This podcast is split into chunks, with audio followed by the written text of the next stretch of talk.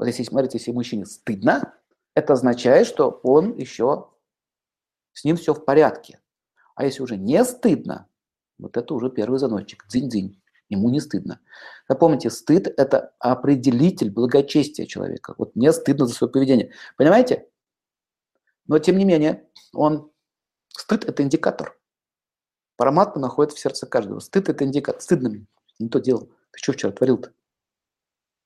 Я, я, я, не помню, да, что я творил. Он, да ладно, расслабься, тогда погуляли, хорошо. Вот когда так мужчина начинает себя вести, вот так вот, женщина начинает его бояться. Он думает, все,